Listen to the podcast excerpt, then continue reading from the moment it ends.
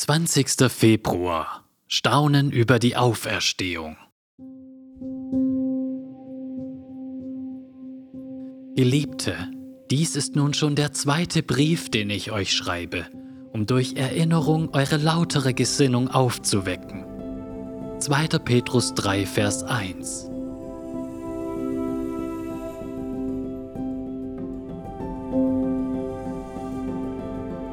Ostern steht bald vor der Tür.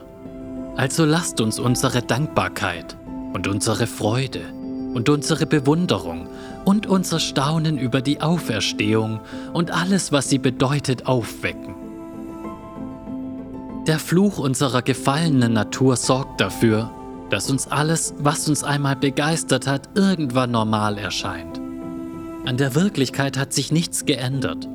Wir haben uns geändert. Darum gibt es die Bibel. Petrus sagt, dass er seine zwei Briefe geschrieben hat, um die Leser durch Erinnerung aufzuwecken oder wachzurufen. Also lasst uns das tun, durch Erinnerung unsere lautere Gesinnung aufwecken.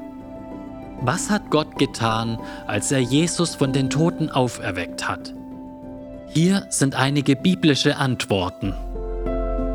1. Petrus 1, Vers 3 Gelobt sei der Gott und Vater unseres Herrn Jesus Christus, der uns aufgrund seiner großen Barmherzigkeit wiedergeboren hat, zu einer lebendigen Hoffnung durch die Auferstehung Jesu Christi aus den Toten.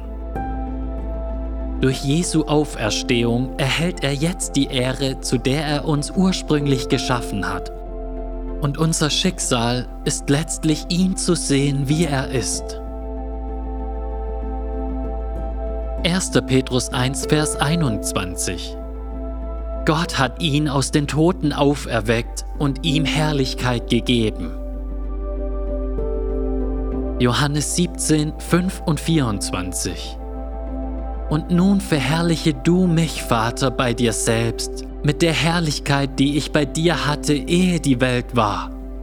Vater, ich will, dass wo ich bin, auch die bei mir sein, die du mir gegeben hast, damit sie meine Herrlichkeit sehen, die du mir gegeben hast. Denn du hast mich geliebt vor Grundlegung der Welt.